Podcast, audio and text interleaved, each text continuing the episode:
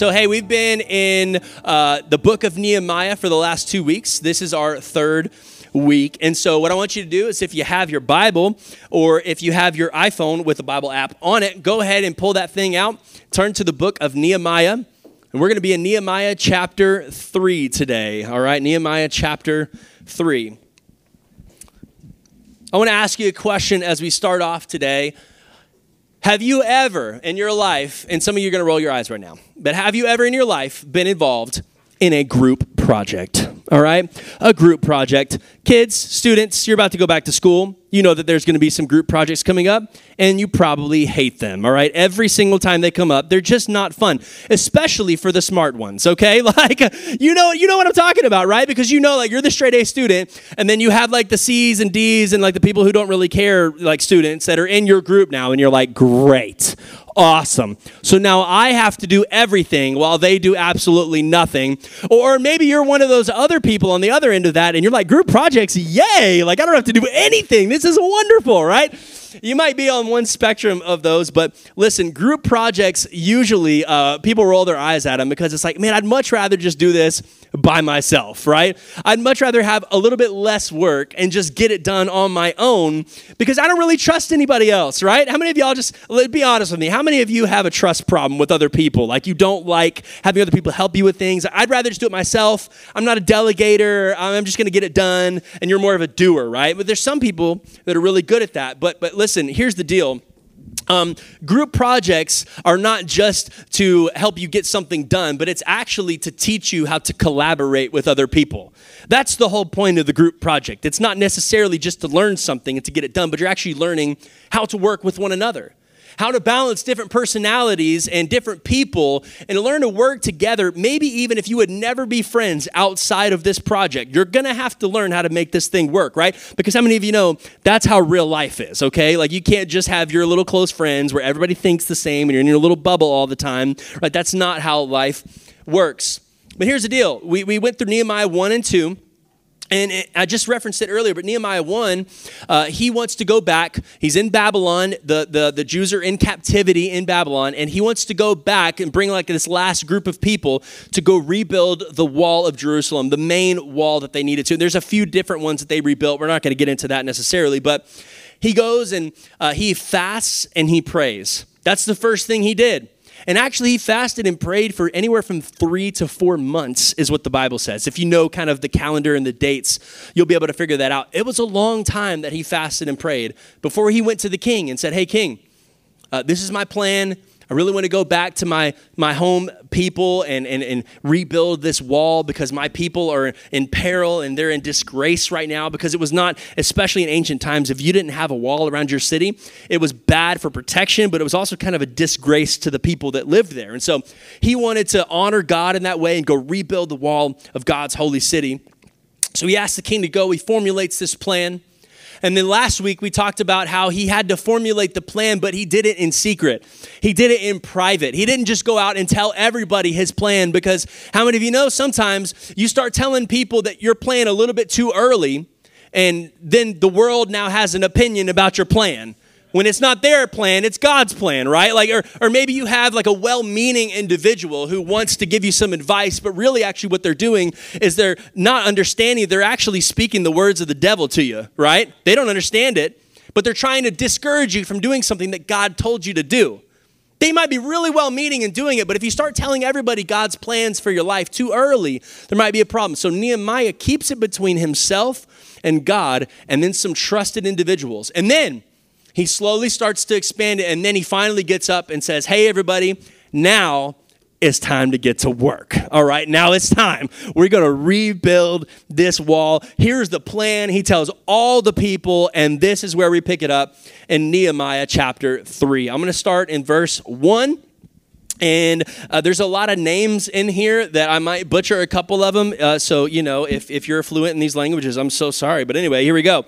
So, Eliashib, the high priest, and his fellow priests went to work and rebuilt the sheep gate. They dedicated it and set its doors in place, building as far as the Tower of the Hundred, which they dedicated, and as far as the Tower of Hananel.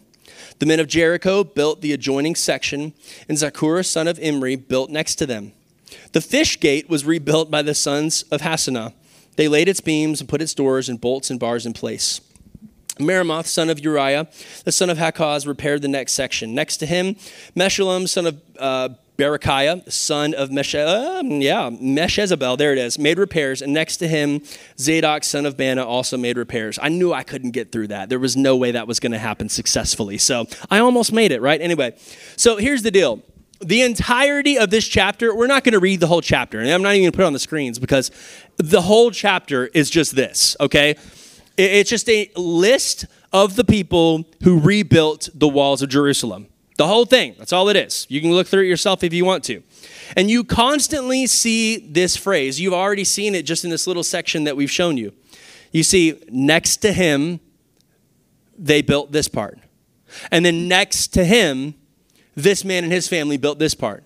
Next to him, they built this. And next to him, they built, they built this.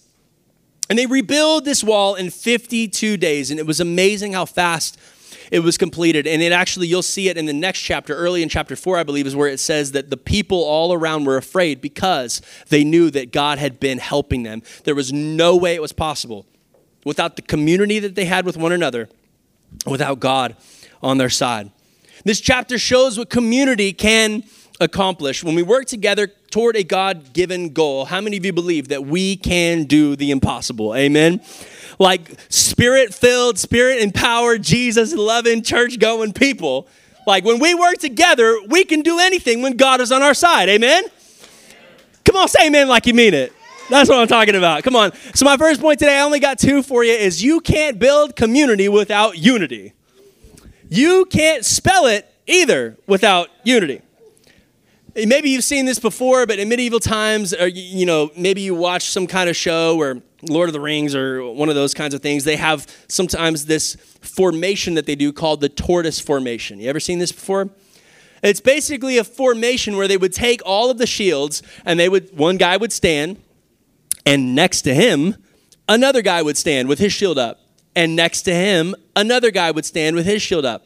And then they would start depending on how wide they go, but then as they go back, they put the shield above their head. And then next to him, he puts it above his head. And then you go all the way to the back, and then there's guys on the sides that are holding their shields up. And it's this massive, it looks like a little turtle like formation, and they would just slowly move forward, and they would take steps in unison, and they would go together. And it would protect them from projectiles that were coming, arrows, flaming darts, whatever, all kinds of things that they would throw at them, uh, all kinds of stuff. And it was fairly effective. They moved really slow, moved really, really slow but most of them stayed alive, which is, of course, the key if you're in battle. Amen. So come on. Uh, they had the tortoise formation. And actually, Ecclesiastes 4:12 is a verse that shows a little bit about why that was effective. It says, "Though one may be overpowered, two can defend themselves. A cord of three strands is not easily broken." And there's another African proverb that says this, and I really enjoy this one. If you go, if you want to go fast, go alone. If you want to go far, go together. If you want to go fast, go alone. But if you want to go far, you got to go together with somebody else in your life. So recently, uh, my wife and I and uh, my son and daughter, we took our first family trip, okay? Uh, how many of you know that a family trip with a three month old and a three year old sometimes not gonna be the ideal setup, okay? Not the ideal situation. And so we went, and normally, I remember before we had kids, right? Going on a trip in the car, not a big deal, okay? It was not a problem whatsoever. When it was just me and Lindsay, we would go to Oklahoma to go visit some friends. I worked in Oklahoma for five years, from Kyle, but worked in Oklahoma for a while. And that's where we kind of started our life together. So when we would go to Oklahoma, just me and Lindsay, or even by myself, actually, let's say just by myself, I could do it in seven hours in one day.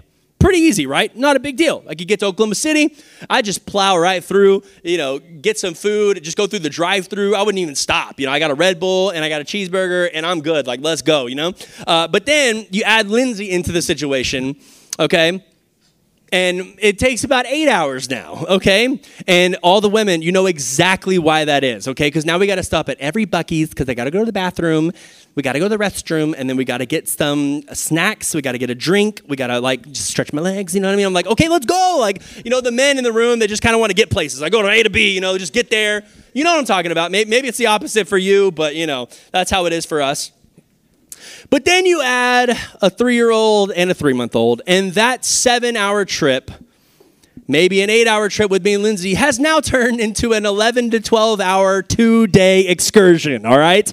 It is a long time for us to get to Oklahoma now. And I was just like, oh my goodness, this is taking forever. It is so, so difficult. Here's the deal if I wanted to go fast, I would have just gone by myself, all right? Because if you take a bunch of people with you on a road trip, it's not going to be very quick. It's going to take a while. But if I wanted to actually enjoy that trip with my family, if I wanted to have fun with my kids and and not just be lonely and be by myself on this trip for 4 or 5 days, I'm going to have to take my family with me. Is that going to slow us down? Is it going to take a little bit longer? Maybe. Absolutely, it's going to take longer. But listen, I'd much rather have my family with me and enjoy that trip rather than just go fast and go by myself and not enjoy myself. Ecclesiastes 4 9 through 10 says this it says, Two are better than one because they have good return for their labor. If either of them falls down, one can help the other up. But pity anyone who falls and has no one to help them up. Some of y'all have probably felt like that in your life before. You're just like, man, I'm by myself. I'm kind of running this life by myself right now. I don't really have a lot of friends. I don't really have a lot of people that can lift me up. And, and you feel that way maybe even about yourself. Like you're kind of pitying yourself because I'm in a really dark place right now and I feel like I have no one to go to.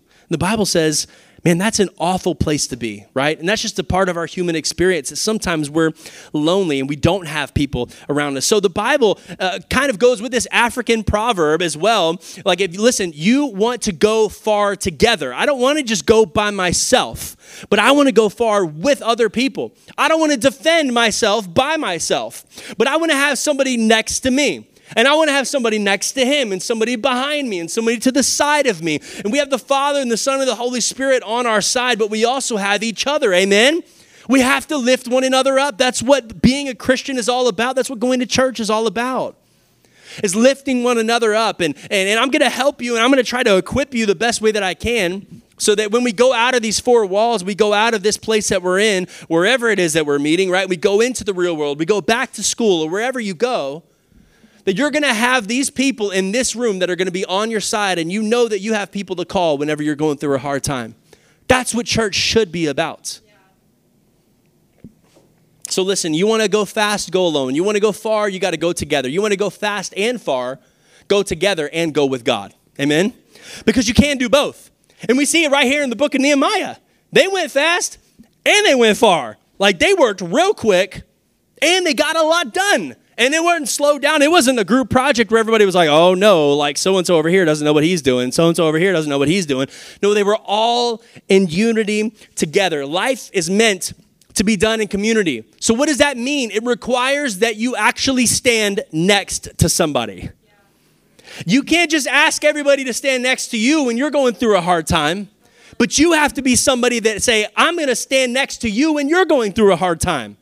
I have to be willing to do that and be willing to get into community. Is it going to be messy sometimes? Yes. Why? Because we're human. We're people. And I think a lot of the times that people talk about church hurt and stuff, and there is some real stuff out there. But a lot of the times I hear people talk about that, and it's like, well, what were you doing to actually get involved in the community? Like, well, I just came on Sunday mornings, and I was usually 15 minutes late, and then I left 10 minutes early, and but like no one ever reached out to me. And it's like, well, of course, no one knows you. You're not doing the effort to actually make an effort yourself either. And so listen, this is the thing is you want people to reach out to you, but you're not willing to put in the work yourself. Listen, I think what would happen if all of us just inwardly decided to change us first? And then that's when we would find true Christian community. Does that make sense? I'm not trying to come down hard on anybody, but what I'm saying is, is you have to be willing to take the first step of community. You can't always wait for other people to do it for you. So that's why we go to church. That's why we get involved. That's why we get in groups. Listen, we got to live life together. We got to spend time together. We got to read the Bible together. We got to go to lunch after church together. And somebody said, Amen. Come on, that is the best lunch that you ever have. And then you get that nap afterwards. Mm, that's what I'm talking about. You got to lift one another up. That's what it's about all right? So that's the first point. Community builds, or you have to have unity for community. So the next thing is community above class. Community above class. I'm going to explain what that means. Um, speaking of students, right? We're just on this, you know, we're just going to roll with this today, all right? Why don't, why don't we do that? Um, are you a senior? You're a senior, right? You guys are? Who else is? All, all you guys are seniors? Okay. All right. Uh, would you would you generally hang out with freshmen when you're at school? Sarah, get out of here. You're just a nice person, all right? Bethany said no. She said no, probably not. we need to work on your heart. No, I'm just kidding. I'm just being honest. Like, just be real. Like, for the most part, like, you're not going to find most of the seniors unless you're spiritual Christians, okay? Hanging out with the freshmen. It's just not going to happen. You're going to kind of stick together. And usually, uh, you know, you go to lunch or you're in a cafeteria like this, maybe. This is a middle school. Eighth graders maybe not going to be hanging out with the sixth graders, right? If you got an eighth grade kid, he's got, you know, a little annoying sixth grade sister that's now in school with him. You think he's going to be eating lunch with her every day? Absolutely not. There's no way. It's not a good look for his image, okay? It's just not good for him, all right? So that's that's it's a, it's a class. Like they've actually separated us by you know sixth, seventh, eighth, ninth, tenth, and you have you know freshman, sophomore. Like you, you go on up. Uh, it's not a good look necessarily, but it's just an educational term. Like class is an educational term, but it's also a, a socioeconomic term as well.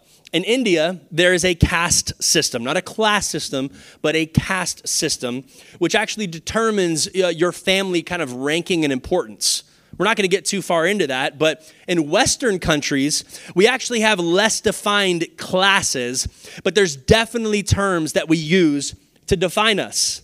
We use these terms all the time. You already know, maybe you've already figured it out, but we have lower class, middle class, upper class. And then you have even subsections of those. You have the upper middle class, the lower middle class, and all these different things that we use to define us. And it's just a way to generalize large groups of people into understandable subsets, categories. Most of the time, people end up finding their way into one of these categories. Just in your life, you probably already kind of know. You're like, yeah, I'm kind of in this one or I'm in that one. But then we end up socializing generally with only people that are also in the same socioeconomic class as us. So it's not just a middle school and a high school thing, y'all. You thought it was over, but it's not. You know it's a real thing when you're at work and you have the little cliques and the job, and, and you have these people that you hang out with in your specific neighborhood that maybe is in a higher or lower level neighborhood, whatever that might be. And we generally kind of hang around people that are like us, eh, right? Does that make sense? Here's the deal you're generally not going to find a millionaire hanging out with the homeless person, generally. You think Elon Musk is hanging out with the janitors at his new building up there? Probably not, right? Let's just be real. He's probably not. You think that uh, the pizza guy has a shot with Kim Kardashian? Probably not. Okay, like it's just not going to happen. Well, I mean, she did break up with with Pete Davidson. It is over now. So, all, and all the students were like, "Oh my gosh, are we going to talk about that tea right now?" No, we're not. We're not. Don't worry about it, guys. So, uh, but the pizza guy is not going to have a shot with her. Why? Because they just are kind of in like a different class, and they generally would not associate with one another. You might be feeling a little weird right now, right? Some of y'all are probably feeling a little odd talking about classes and status and all this stuff because maybe you know that you're in one status and maybe you've felt alienated before by another person because of that. Maybe you've been pushed out of a clique before because of that, or maybe you know that you're somebody that you feel really highly about yourself and you've pushed other people out. Here's the deal what's so amazing about Jesus is that none of these classifications matter one bit to him. None. He has no classification for anything other than believer or somebody who needs to be one.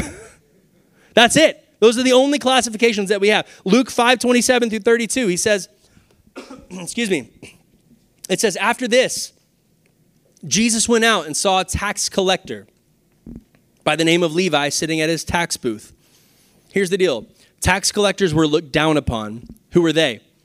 They were going to be in a class, nobody really liked them. They were the sellouts. They were people that were kind of shady, kind of shisty, okay? So didn't really like them very much. Levi, uh, follow me, Jesus said to him. Levi got up, left everything, and followed him. Then Levi held a great banquet for Jesus at his house. So now Jesus is hanging out at the house of the tax collector. Jesus, son of God, kind of high status by a lot of people's regard. Levi, lower status, sellout, shady dude, okay? A large crowd of tax collectors and others were eating with them, but Pharisees and teachers of the law who belonged to their sect complained to his disciples, Why do you eat and drink with tax collectors and sinners? Jesus answered them, It is not the healthy who need a doctor, but the sick. I love that. I have not come to call the righteous, but sinners to repentance. Isn't that amazing? Jesus didn't care that he was a tax collector. He had no issue with hanging out with the woman at the well. The woman who had had five other husbands, and all the other women in her area kind of ostracized her. That's why she was by herself at the well. Normally, she would have been with the other women, but they all had their little clique of women who were following the law the right way, right? And then Jesus goes and hangs out with her, and the disciples actually come up to him and they're like, Yo, like, why is he hanging out with this woman also by himself, which is, a, which is also something that he probably normally would not have been supposed to be doing?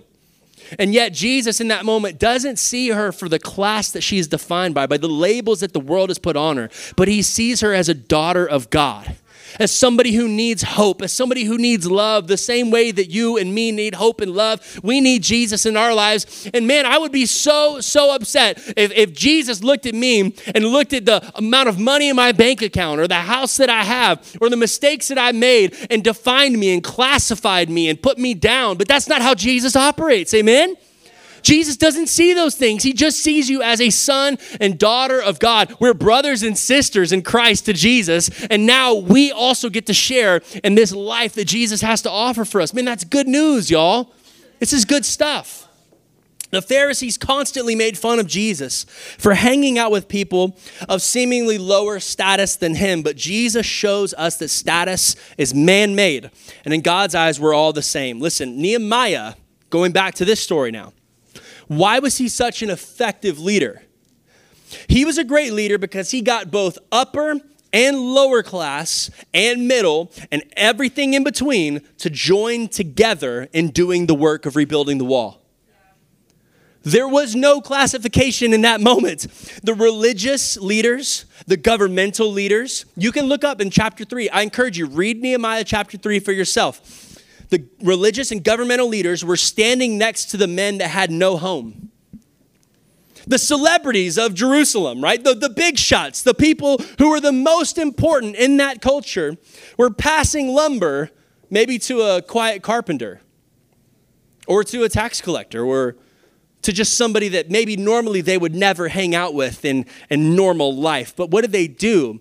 They had a God given vision, a God given dream, and they decided it was more important to come together to work toward the common goal than it was for us to divide ourselves over silly little stupid things that God doesn't even care about. And yet, that's what we do. Right? We do it all the time. Here's the deal everyone pitched in. Everyone. I got Pastor Tim, come on back up whenever you can.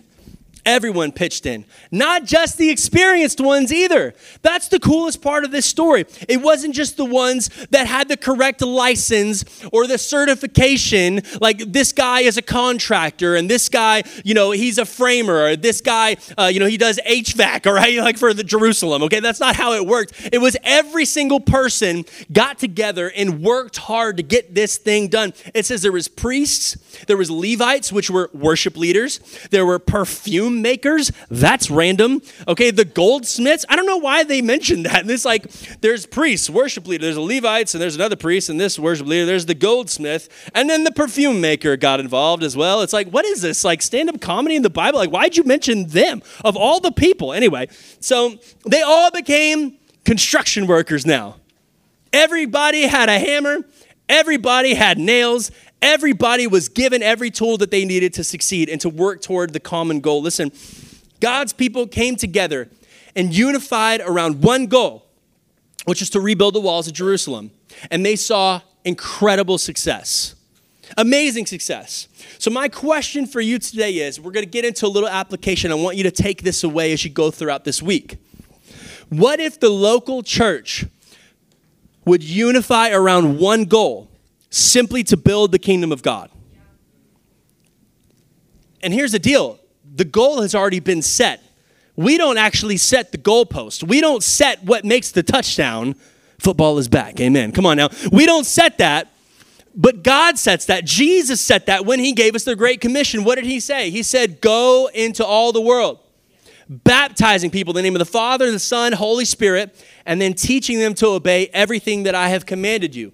But then the promise He gives right after is what helps us to do that. He says, And I am with you always even to the end of the age. So Jesus is with you. He is with us. He has set the goal for us as a church. The Bible says that Jesus builds his church and the gates of hell will not prevail against it. Listen, y'all, what if we as a church would unify around the goal to see all of Hays County saved, healed, delivered, and set free? Come on, this is good news, guys. This is good stuff. What if we would get together and say, you know what? I'm going to put aside all of my classifications. I'm going to put aside all of my biases. I don't care about race. I don't care about socioeconomic status. I don't care if you are old. I don't care if you are young. I don't care if you are Democrat. I don't care if you're Republican. I don't care what you think. Listen, if we can unify around Jesus and the goal of seeing people saved, healed, delivered, and set free, that should be enough. That's the goal. That's what we're supposed to do. And yet we divide and we separate and we have denominations and all of this other stuff. And listen, some of that stuff is understandable, but some of it is just absolute hogwash, okay? That's the, that's, I don't, I've never said hogwash in my entire life. It's a good word. It worked. It worked? Yeah. All right, we'll go with it. Listen, you're not a lower class, blue collar garbage man, you're a kingdom builder. You're not a middle class, stay at home soccer mom with an essential oils business on the side. You are a kingdom builder. You're not a CEO of a Fortune 500 company. You're a kingdom builder. And that's what matters. Would everybody just stand up in this place today?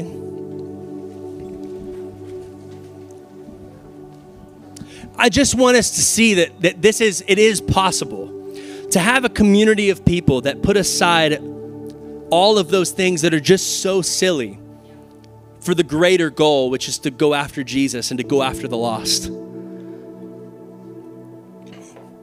God wants to use your gifts and abilities. That's why we're called the body of Christ, right? There's a whole thing in First Corinthians. Look it up. It's all about the body of Christ and how we are all useful.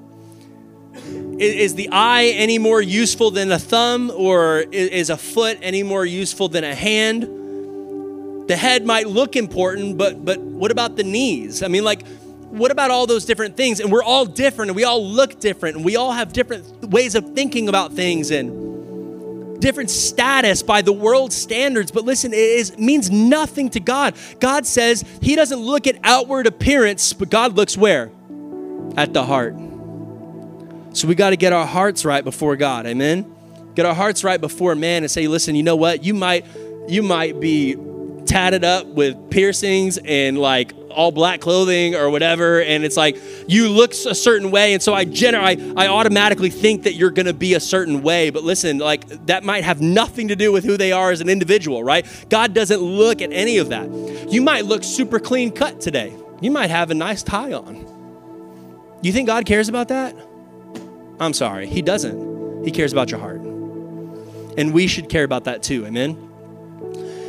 He wants you to be in community with others who have the same goal, which is to build the kingdom of God. So here's the application. We are in this season of growth right now. There's a lot of new faces, a lot of new people. One of the things I don't want to see is new people come in the door I didn't even think about this. This is very interesting. Thank you, Lord. Here we go. The people who have been here a while, you know this happens. You already know where I'm going, some of y'all. The people that have been here a while, maybe been here since the beginning, what do we do? Right? And then all the new people that come in the door, They're like, where do I fit in? Right? I've felt that before. I've gone to a church before and I'm just like, they already have all their defined groups. And it's kind of hard. Like, I feel like I'm having to break into that. We shouldn't have that. It's natural because it's human nature to do that. But a lot of the things that we see that God does, it, it, goes against our human nature, right? It goes against all of our natural thinking that you could build an entire wall in 52 days across an entire massive city. But but with God, it's possible.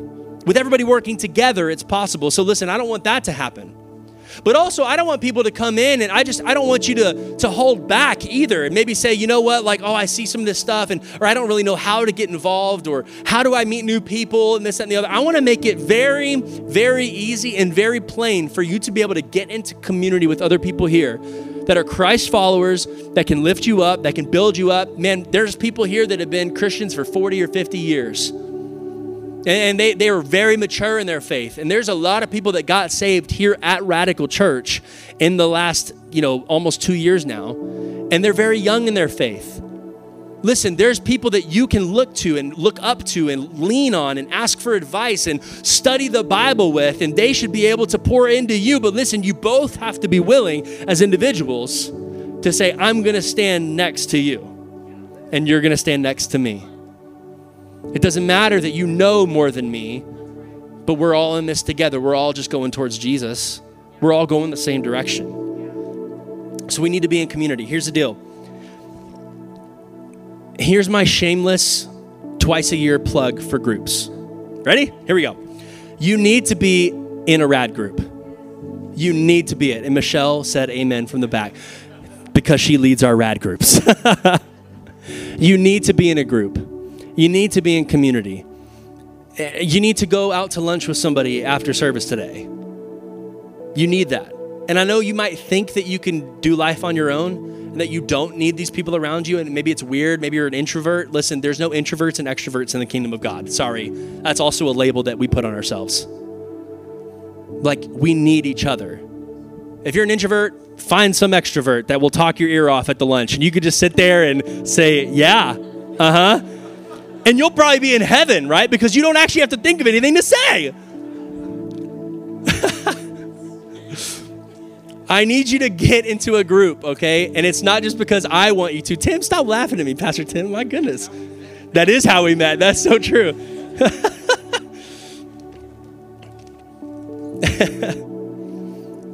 There's group leader applications that I need some of y'all to step up and fill out today. It's on the Church Center app, it's on our website. Fill it out, okay? But many of you just need to make a commitment. Hey, we're about to open up the groups. Is it next week, Michelle? We're opening up the groups. Oh, the 28th, excuse me. The 28th is when we're having our training. It's Sunday after church, and then we're opening up the directory that you can join a group. It doesn't have to be anything other than just like, hey, just try it out. Like, just see what happens like you could come here for six months and never make any friends and never get in a group or never sign up to serve on the rad team which is honestly the best way to really get to there is no we were talking about it this morning weren't we? The best way to get to know each other is in 105 degree heat today when we were putting the stuff on the trailer right? That, that's the best way to get to know some dudes is to do that, or to drink coffee in the morning together, or to get on the worship team, or to serve over in kids and just have a blast with your co teacher that's with you in that day. Like, that's the best way to get to know each other is serving God together, right? Just find a way to get involved. But I need some of you to make a commitment that you're not going to let yourself slip through the cracks. We're going to do everything we can to get you connected to other people in this church that are going to lift you up and to help you through your darkest times, that are going to be there also to celebrate with you in the great times. Man, we need that, right? I want that. And I have that. I have that with a lot of these people here. And if you're in this place and you feel lonely, you feel like you've been running life by yourself, or you just haven't found a church home yet, this message is for you. And today was for you. And I hope that you feel the Holy Spirit speaking to you and say, hey, you know what? I want to be involved in a group. I want to be involved in something bigger than myself. I need to get around other Christ followers that can build me up and help me in my walk with Jesus. Also, it applies to this building project, right? Like we had the perfume makers and the goldsmiths and and all these other people that we're building together. Listen, we are building the house of God together right now. Not just you giving financially, you know, not just you writing a check or or giving online or through the church center app, anything like that. Like that's not the only way that we build the church, but also like we had a demo day last week or two weeks ago, and we were literally knocking out walls together. It was so much fun. I felt like I was on HGTV. It was great. And so we're knocking out walls, and we're about to put up some new walls, and and we have everybody doing it. I'm not experiencing that. I'm a pastor. I preach the word. Like I know nothing about construction. Nothing. Okay? You can ask Scott Lansing, who's a member of our church, who is our contractor. I ask him questions constantly, all right?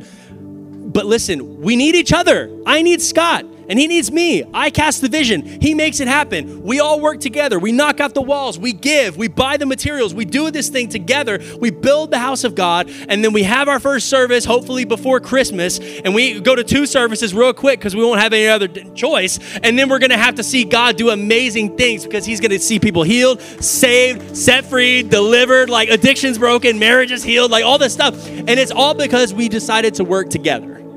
It's all because we got in community. So I just want to pray over each and every one of you. And I just want to ask uh, for you to consider getting in community. When that when those small groups open in two weeks from now, that you would sign up, and maybe some of you are feeling like you want to be a leader today. What I want you to do is I want you to go on the Church Center app. I want you to fill out an application, and you'll get to talk with Michelle and Jeff and, and, and learn all about what that looks like. But I want to pray that nobody would be lonely, but everybody would have a friend because I don't want this church. This is the last thing I'll say. I say this every once in a while, but I don't. Having a friendly church is okay. That's great. But I don't want a friendly church. I want a church where everybody has a friend. That's a big difference. Big difference. You can smile, "Hey, how you doing? God bless you. Good morning." you know, like what does that do for you over the long term? Nothing. In fact, it could just end up making you feel more isolated because then you just see those people every Sunday and you never see them throughout the week. So I want to pray that we wouldn't be that church, but that we would be unified together. We wouldn't think about class, status, none of that, but we would look at the heart and we would find people that we can run with, do life with, eat with, encourage each other. Come on, would you bow your heads today in this place? Father God, I pray there are some lonely people out here, Lord. There's some people that have been trying to do this Christian life. They've just been trying to just do life in general by themselves for too long. God, they need some they need some godly people in their lives. They just need some friends that are going to lift them up, that are going to help them in the hardest of times, that are going to celebrate with them in the good, that's going to be at their kids' ball games that's going to celebrate when they get the promotion and then that's going to cry with them and have a shoulder around them when they lose that job or when their kids aren't following God anymore and the parents are they're just struggling and they're just crying they're just like my son he's just not coming to church and he's not following God anymore I'm like that parent that's in this place right now just needs somebody that's going to wrap their arms around him and say hey listen it's all right like I'm with you we're going to figure this out we're going to pray for your kid I don't know what situation that all of us are going through right now. Maybe they're just thinking that they don't need it and they feel fine without anybody else. Lord, I pray that you convict their hearts right now. We need each other, Lord. I need godly people in my life. And so I ask right now that this church would be a beacon of hope and a beacon of friendship in this city in Hays County that people can come to this church and get plugged in, find people that they can do life with, be encouraged, be equipped, and then go out into their workplace, into their jobs, into their families, into the HEBs and the highways and the byways. Come on. And they're going to be an influence for you. These students that are going to school, they're going to be an influence for you. Why? Because they have other students that are here with them right now that are supporting them as they're starting these clubs together. God, I pray for every individual here that they would not be lonely, they would not be isolated or separated, but that God, we would be in unity together, that we would put aside all uh, differences, we would put aside all of those things that just don't matter to you at all, so that we can focus on building the kingdom of God together. And it's in your name we pray. Everybody said, Amen. Amen. Would you put your hands together for Jesus today? God is good. Come on. Uh, Thank you so much for being here today. Uh, like I said, man, we want to connect with you. I do see a lot of new faces, and I'm glad that you were here today. It was, of course, a great message for you. Fill out that Connect card, drop it off the back. If you want to give today, you can do that at the back as well. But aside from that, hey, we love you guys. We'll see you next week, all right?